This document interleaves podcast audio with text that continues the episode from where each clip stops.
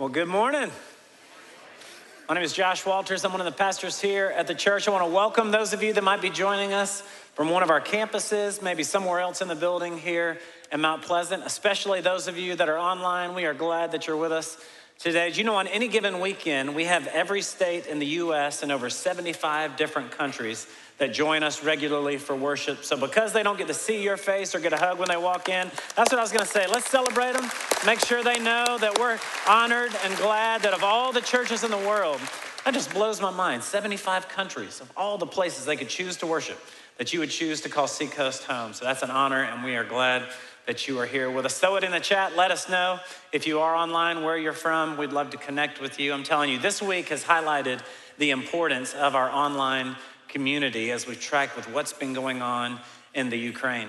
And I want you to know here at the top of the message that one, because of your faithfulness and generosity and giving, we've been able to partner with several lo- local churches there through One Hope, and we gave $25,000. They're going to be purchasing supplies. We're also resourcing two different churches in Poland and Moldova that have opened up as refugee centers. So if you're questioning, how can I respond or what can we do, know that through your generosity, We've already done that. And it can be in moments like this where we, that's right, we can celebrate that.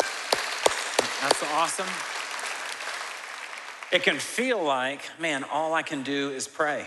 That I want to remind you as a church that prayer is not all we can do, it is the most important thing we can do. All throughout Scripture, we saw our God move in power on behalf of individuals like David when he was up against the, the enemy Philistine. We saw him move in power on behalf of nations as they were being chased by Egypt. And make no mistake that as a church, we can wage war.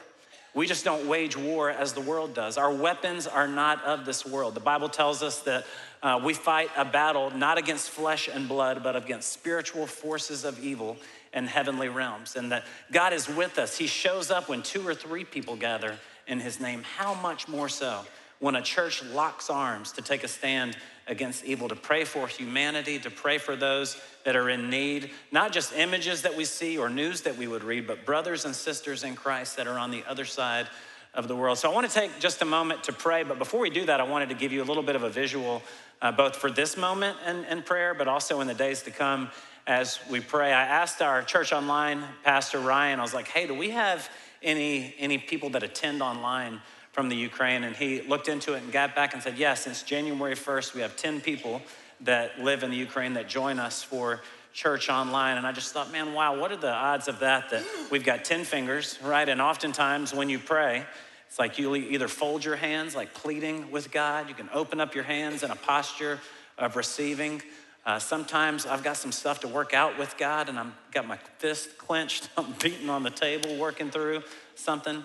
But I just want to invite you to, to bring this close to home. Allow it to be personal, that we're not just praying for believers or for humanity, but there are seacoasters, folks that live there that choose to worship with us on any given week. And so as you pray, let it be close to home. Be confident that God can move in power. But let's take just a moment and do that together. God, we just want to. Uh, one, thank you for our, our online community and, and just ask God for you to be present with those, those 10 people in particular that are a part of our family. God, we plead on their behalf that you would protect and provide, that they would know as a church family that we have their back, that we are praying for them. And God, we just cry out to you for humanity, for the innocent, for babies and mothers, for folks that might be fleeing, uh, terrified, for people that are walking through hell on earth, God, that you would be the Prince of Peace, that you would show up to provide, that you would pour out resources, that your church, the global church, would surround them and care for them in this time, and that you would take a stand against evil. God, I think about you with the winds and the waves. You can just say the word and bring peace. And so, God, we just pray that you would do that, that you would reign, that you would be victorious. You are almighty, you are all powerful, and we just ask that you would be so in that situation in this time. God, we also invite you into this space today. I'm thankful that your word does not return void. And so, as we get into it today, we ask you to do a work in our hearts.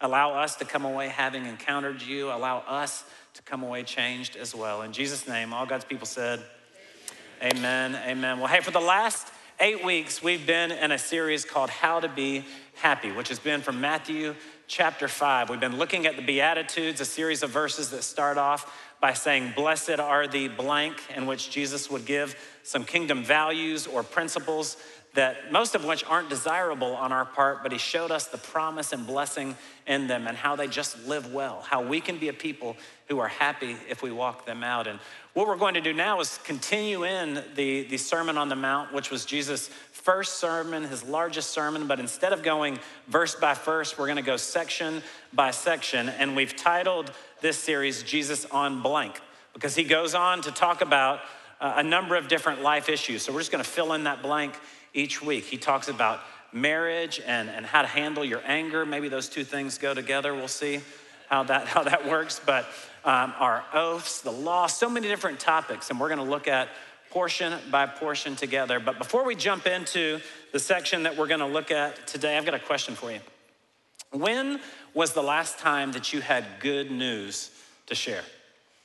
Maybe you're a guy in the room, you're a sports fan, and, and you got tickets to the big game, whatever that was for you. A buddy called, they had box seats at something, tickets to the Super Bowl, uh, whatever it was, and, and you got the ticket, you got the invite.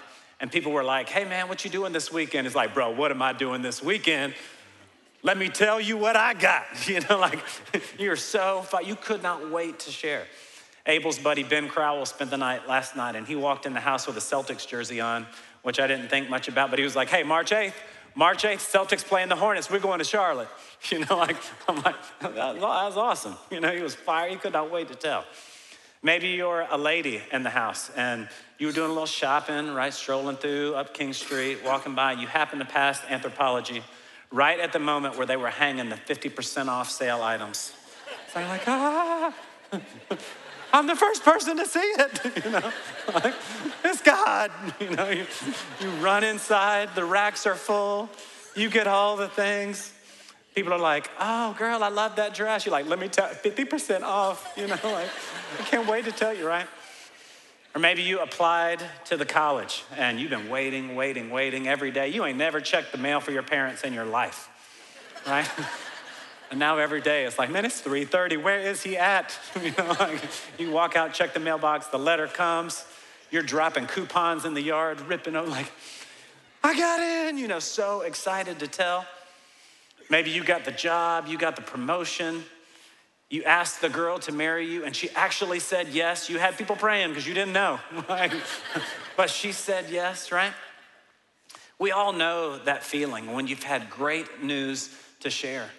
Well, good news becomes great news when you share it with others, right? Because in the moment that you open the envelope, in the moment that you buy the clothes from the sale or get the tickets, you get this flash in the pan of emotion, like excitement. Oh, man. But as soon as you share it with others, it's like you get to relive it again. It's partly why those fish stories become so overly exaggerated, right? you just get so excited all over again, right? I think they were like 75% off. It's like, no, they were 50. like, story can't get there, right? But you relive it. Good news becomes great news as we share it with others. We all know that with the practical things in our lives, and we've experienced that at some point, but the same is true spiritually. Man, as Christ followers, we hold the greatest news of all time.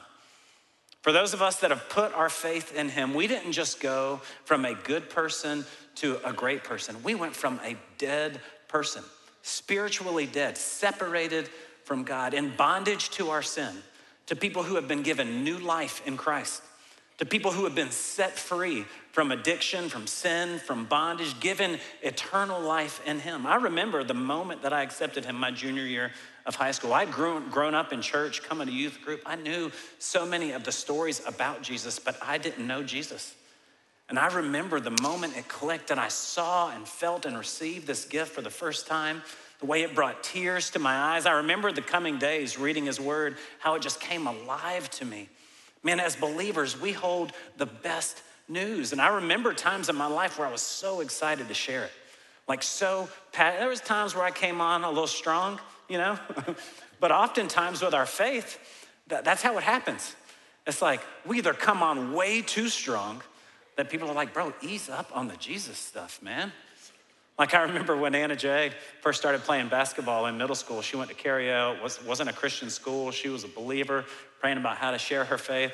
She would show up to basketball practice with her Bible, and she, she wanted to sit it on the edge of the court.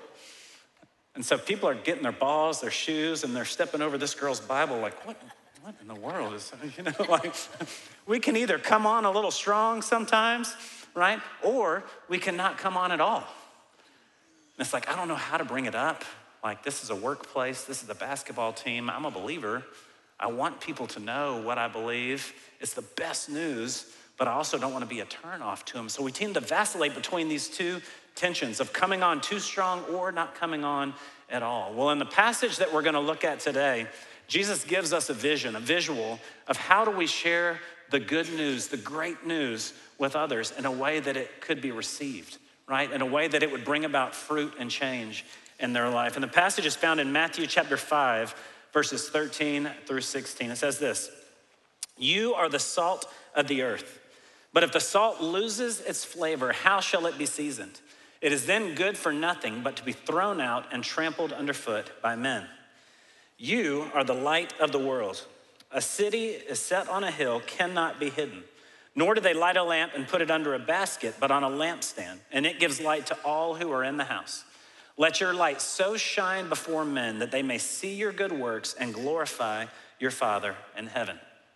So, this series is called Jesus on Blank. I titled this message Jesus on Salt and Light because that's what he's talked about. And usually we have three points for you, but today I've only got two. I figured Jesus sent the disciples out two by two. Noah called the animals on the boat two by two, so maybe God can work in twos. Are you with me on that? Okay, so the first point, highly creative, based on the passage, just to help you remember it, is this I am the salt.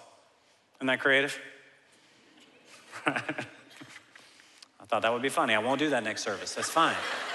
Wanted to help you remember that. I am the salt. I love the way the message translation kind of paraphrases this verse. It says, Let me tell you why you are here.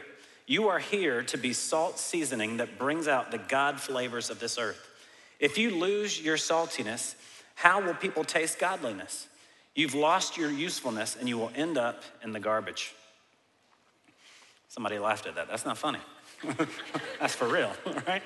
This is a, a purpose clarifying statement. Of the few things that Jesus says you are in Scripture, you are a child of God. You are a witness, not the judge. You are a witness to go and bear witness to the work that God has done in your life. This is one of those phrases. You are the salt. He didn't say you, you might be the salt. He didn't say with enough church attendance and Bible reading, I might allow you to become sodium chloride. Like, he didn't, he didn't say that, right? He said, You are the salt. Imagine that you were in the grocery store after worshiping with us today and you, you round the corner in your, with your buggy. Have you ever had one of those like head on collisions almost in the grocery store? Right? You round your corner and, and you're about to collide with somebody and you're like, oh, sorry. And they, they're like, hey, I, I recognize you. What, What's your name? And you say, Well, I'm Josh Walters. But you would say your name because it would be weird if you said you were my name. say, I'm Josh Walters. And then you reach down into your buggy and you say, The salt of the earth. That's how weird this passage feels, doesn't it? It's like we laugh at that, but even trying to envision that as a title, a mantle that you would put on yourself, is like conceptually, we understand what Jesus was talking about here, but when it comes to living it out, like we just don't really have a vision for what it looks like.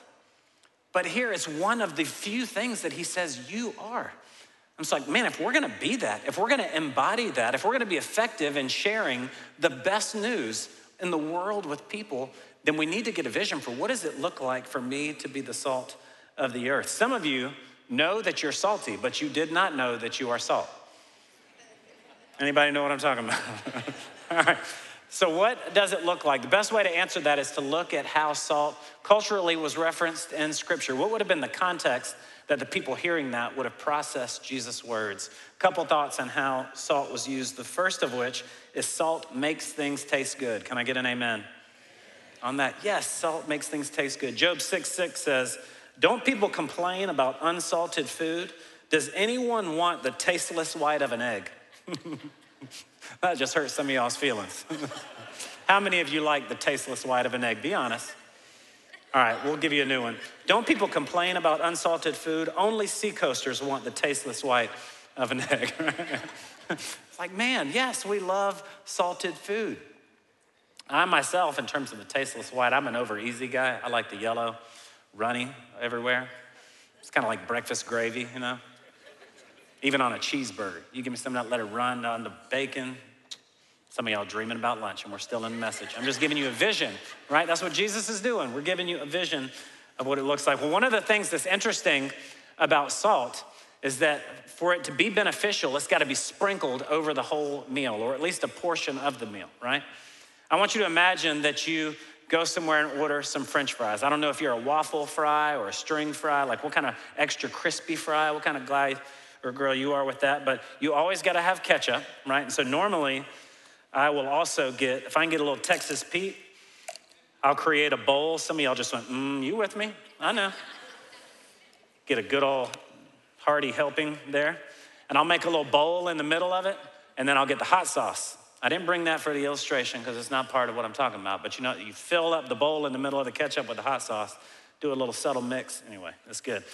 Now, what you've never seen is somebody say, Excuse me, waiter, uh, could you get me the salt, right? And then they bring the salt over, and then he's like, Yeah, here we go, right? Then they get the ketchup, they get a little hot sauce, the ketchup, then they dip it into salt. Yeah. it's like, nobody does that, right? Because too much salt would be disgusting. It's got to be sprinkled, seasoned over the whole meal for it to taste good. You would never dip it into a stack of salt. I think that's one of the reasons that people can be so turned off by church. They come into a gathering like this, and maybe they've been wounded by the church in the past. You know, it's supposed to be a hospital for the sick, so they come in with hurts, habits, hangups, shame, and oftentimes they can come into environments that, that feel stuffy it feels like a gathering of salt where walls are up and they can't, can't really find their place. In order for salt to be effective, it's got to be sprinkled, seasoned over the whole meal. Clumps of it. Ugh, man, you just don't want that. Well, what's interesting in a church our size is that both individually, collectively, God has sprinkled us through every facet, every sector of society. We have people in this church in the highest forms of, of national government, local government. We have preschool and kindergarten teachers, all the way up to college professors. We've got kids playing rec sports and professional athletes. We've got people in fashion. Individually, it's pretty unlikely that, that any one of us actually changes the world, but collectively, at his, as his church, man, he has sprinkled us all over society that we would make the things of God taste good. That regardless of your background, regardless of your personal experience, that you would interact with any one of us, that you would come into this place in person or join us online and leave these people feeling like, man, there's something about them that's different, something about them that tastes good. So, the first thing we see in scripture and in our own lives is that salt makes things taste good. The second thing we see is that salt purifies. Ezekiel 16, 4 says, On the day you were born, your cord was not cut, nor were you washed with water to make you clean, nor were you rubbed with salt or wrapped in cloths. And I read this and thought, man, one of those things doesn't go with the other. Like we've had seven babies, and I, have cut the cord, I've, I've washed the baby, I've wrapped them in cloths, but I've never requested the bougie baby salt scrub. You know?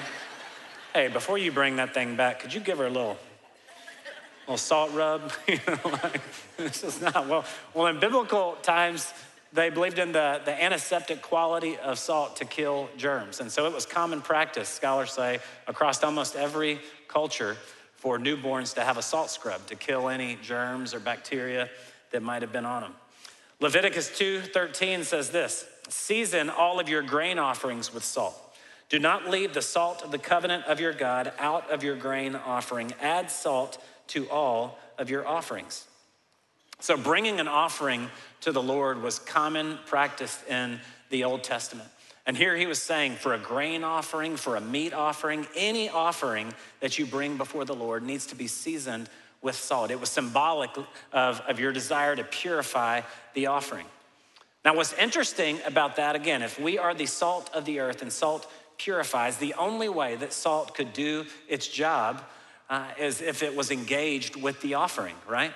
You couldn't deliver the meat or deliver the grain and bring a pack of salt, right?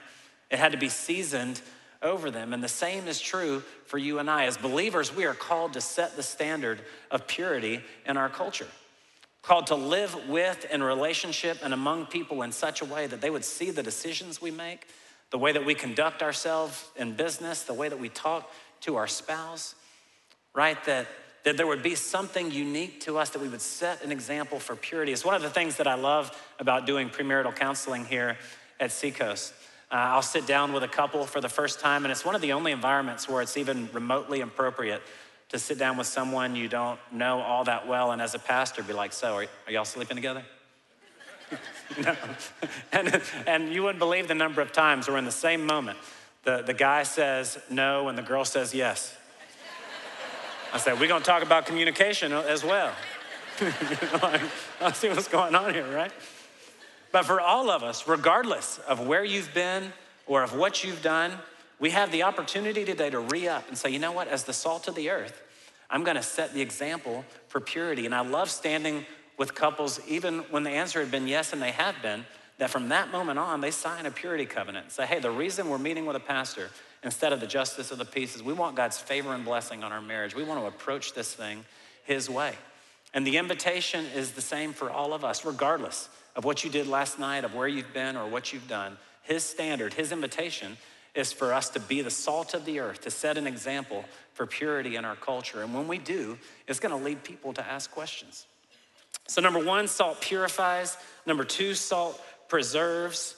The third thing that we see salt do, what in the world?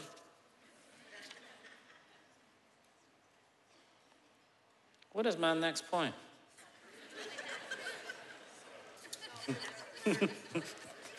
we about to we about to have church.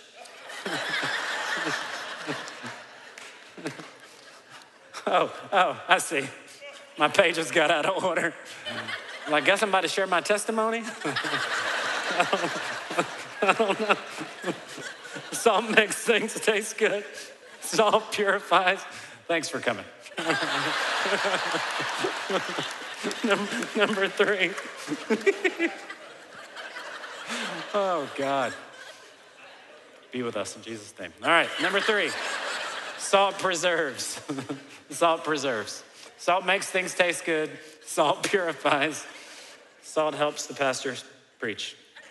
All right, salt preserves, that's the real point. Second Chronicles 13 5 says it this way Surely you will know, or no, do you not know that the Lord God of Israel gave rule over Israel forever to David and his sons by a covenant of salt? My covenant of salt. If you read through the Old Testament, this language is used multiple times where God establishes a covenant of salt. And scholars believe that is because salt did not rot or decay. And so it was God's way of saying that, hey, I'm gonna be faithful to you. This covenant will not grow old, get bad. I'm not gonna forget about it. It's not gonna go away. Uh, a, a covenant of salt. You could put salt in water, let the water evaporate, and you would be left with salt crystals. It does not change forms. What is unique to salt, though, is that it can get contaminated. And that's what Jesus meant was if the salt loses its saltiness, it's no longer good for anything, be thrown out and, and trampled by men. And that word there, flavor, if the salt loses its flavor or saltiness, depending on the translation that you used in the Greek, that word is moraino, and it's where we get the word moron. So if the salt loses its saltiness, if it becomes foolish, it's worthless in the kingdom. It's no longer good for anything. And so the question that it led me, led me to think is like, okay, if salt makes things taste good, it purifies, it, it preserves, like, man, if we lose our saltiness, if we if we become foolish, like how do we get it back? How would we even lose it? And the example that came to mind for me was from Genesis chapter 13 of Abram and his nephew Lot. Uh, Lot moved close to Abram. They both had sheep. Their shepherds were arguing. So Abram says, Hey, we're family, man. Let's not argue. Let's part ways. If you go west, I'll go east. You go east. I'll go west. And what we read of Abram in Genesis chapter 13, verses 12 and 13, it says, Abram lived in the land of Canaan, while Lot lived among the cities of the plain and pitched his tents near Sodom. Now the people of Sodom were wicked and were sinning greatly against the Lord. And so Sodom, uh, Lot goes and settles near this sinful, wicked place. There comes a point where these four kings kind of pillage Sodom, and this is what we read in chapter 14. It says, Four kings seized all the goods of Sodom and Gomorrah and all of their food, and they went away. They also carried off Abram's nephew Lot and his possessions. And then these are the five words that are concerning for us since he was living in Sodom. At some point over time, he had gone from living outside of the city to living in the city. Now he and his family were living among sinful, evil, wicked people. And when the village, when the city had been plummeted, all of Lot and his possessions had been carried off. We don't know if it was out of convenience or out of comfort or why he chose to live there, but he did. And now he was facing the consequences of that. Well, Abram goes and rescues Lot, brings them back, gets all their stuff. Well, there comes a point where the Lord's anger burned against Sodom and Gomorrah, and he was going to destroy it, but he sent an angel to Lot to rescue him and his family. And in verse 19, the angel brings him out of the city, and it says, As they brought them out, one said, Escape for your life. Do not look back or stop anywhere in the valley. Escape to the hills, lest you be swept away. Then in chapter 19, verse 26, we read, But Lot's wife behind him looked back, and she became a pillar of salt. And I, I thought about that story in conjunction with Matthew chapter 5. If the salt loses its saltiness, how can it be made salty again? And what we don't know about his wife is we don't know when she lost her saltiness. If she started desiring the things of this world, as she got attracted to the stuff in the city, when she started compromising in her obedience to the Lord. But when the angel told him, Don't look back, Lot didn't, and his wife did. At some point, she had lost her saltiness. But the secret for you and I, regardless of where you are in your relationship with God today, the way to regain it is the same way that she did. And ultimately, for her, it was a physical death. But for you and I, if you feel like, man, you've walked with God for a long time, but you don't feel the passion, the salt, the, the hunger for Him that you once had, and you'd like to regain that, it starts by you returning to Him yet again, dying to yourself yet again. We read it this way in Luke 9 23 Whoever wants to be my disciple must deny themselves, take up their cross daily, and follow me. It looks as simple as you deciding, God, you know what? I've gone my way, I've done my thing, I've lost some of that hunger and passion for you, and I want it back. Or maybe it's a decision that you're making for the very first time, that as you hear Jesus say, You are the salt of the earth, it's like, yeah, maybe this guy or this girl that I know, they're godly, but not me. I'm a mess. And you need to know the invitation is for you as well. If you look in Matthew chapter 4, right before Jesus gives the Sermon on the Mount, it says that Jesus left Capernaum and went to um, another land so that he could be a light for a people in a dark place. This good news was for Jews and Gentiles, it's for those that are close to God and those that are far from God. It's an invitation for you and I today to respond to him, to die to ourselves, yet again, that we might live in relationship with him. So, if we were to sit down today and I said, Hey, how are you doing in this area? Do you feel like you are the salt of the earth? What would you say? I just want to invite you to remember it's a, it's a mantle, a title He's given you that you might make the things of God taste good, that you would set the example for purity, that you would preserve the Word of God, the will of God, the way of God to those around you. You are the salt. Turn to your neighbor and say, You getting salty with me? Turn to your neighbor and say, You think Pastor Josh knows what his next point is? that was a filibuster so I could find it, okay? All right. So, the next point, which is highly creative based on the passage, point number two is I am the light. I am the light. All right, to read it again, Jesus says in verse 14, You are the light of the world. A city that is set on a hill cannot be hidden. Nor do they light a lamp and put it under a basket, but on a lampstand, and it gives light to all who are in the house. Let your light so shine before men that they may see your good works and glorify your Father in heaven. Man, I read this verse and thought, You are the light of the world. And it reminded me of Jesus saying that He is the light of the world, which led me through John chapter 8. I want to share a couple verses with you. The first of which is from John chapter 8, verse 12. says, Then Jesus spoke to them again, saying, I am the light of the world. He who follows me shall not walk in darkness, but have the light of life. Then in John 9 5, his language changes a little bit as his time is coming. He says, As long as I am in the world, I am the light of the world. So as long as I'm here, I am the light. Then in John 12 35 and 36, then Jesus said to them, A little while longer the light is with you. Walk while you have the light, lest darkness overtake you. He who walks in darkness does not know where he is going. While you have the light, believe in the light, that you may become sons of light. So, in the moment that Jesus ascended to the Father, these words he spoke over us became the reality for his listeners and became a reality for you and me. That I am, that you are the light of the world.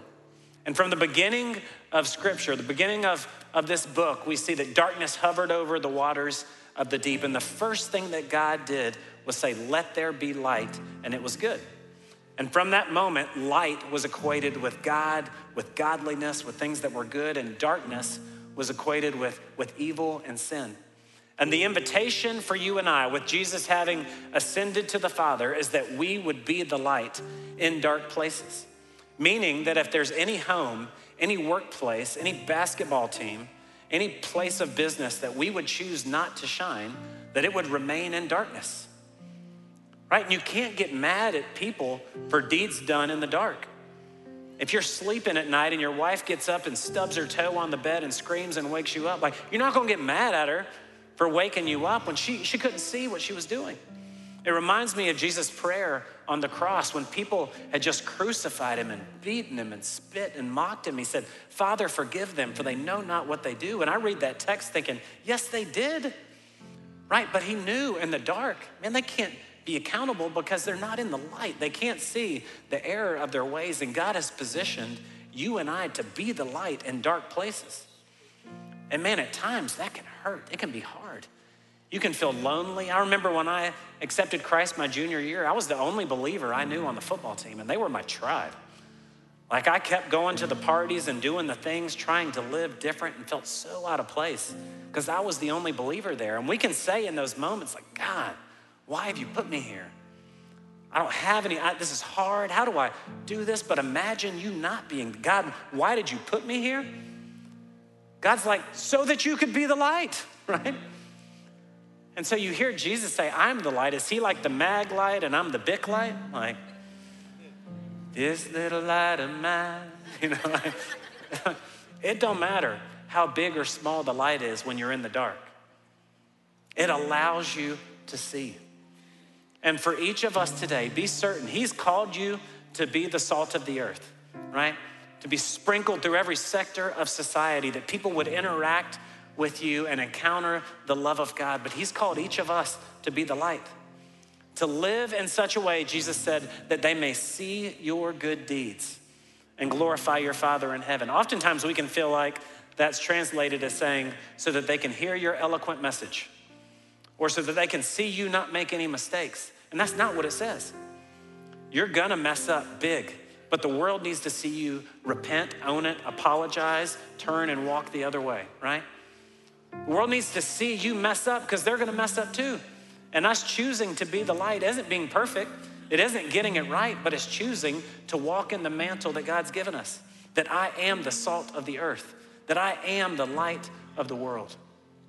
Psalm 34 8 says this Taste and see that the Lord is good. Blessed is the one who takes refuge in him taste and see that the Lord is good. I'm like, man, as that connects with Matthew 5, like that's the invitation for us as his church to be the salt of the earth that people would taste, to be the light of the world that people would see the goodness of God. And for each of us, good news becomes great news when it's shared. Well, good news becomes old news when it's not.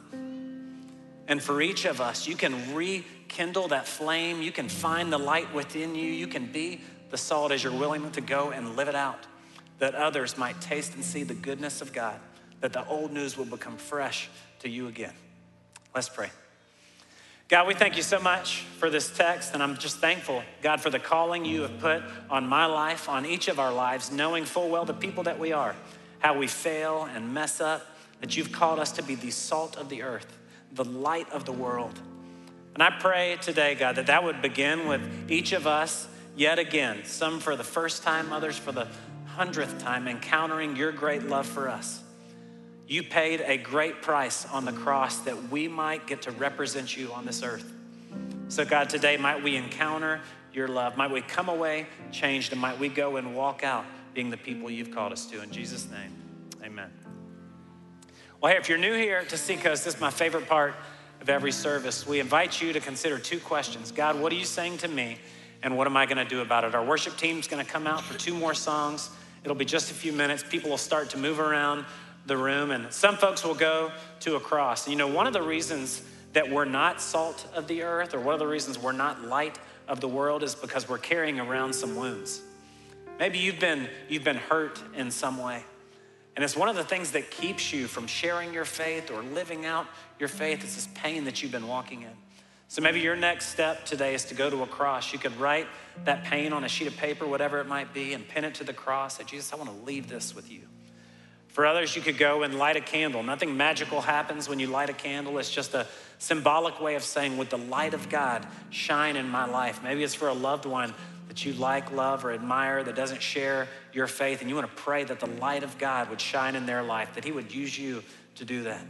We'll have members of our prayer team and elders here at the front of the stage that would love to pray with you and speak God's word over you. We'll receive communion and give of our offerings generously. There's boxes mounted on the walls by the doors. We'll sing and celebrate an awesome God.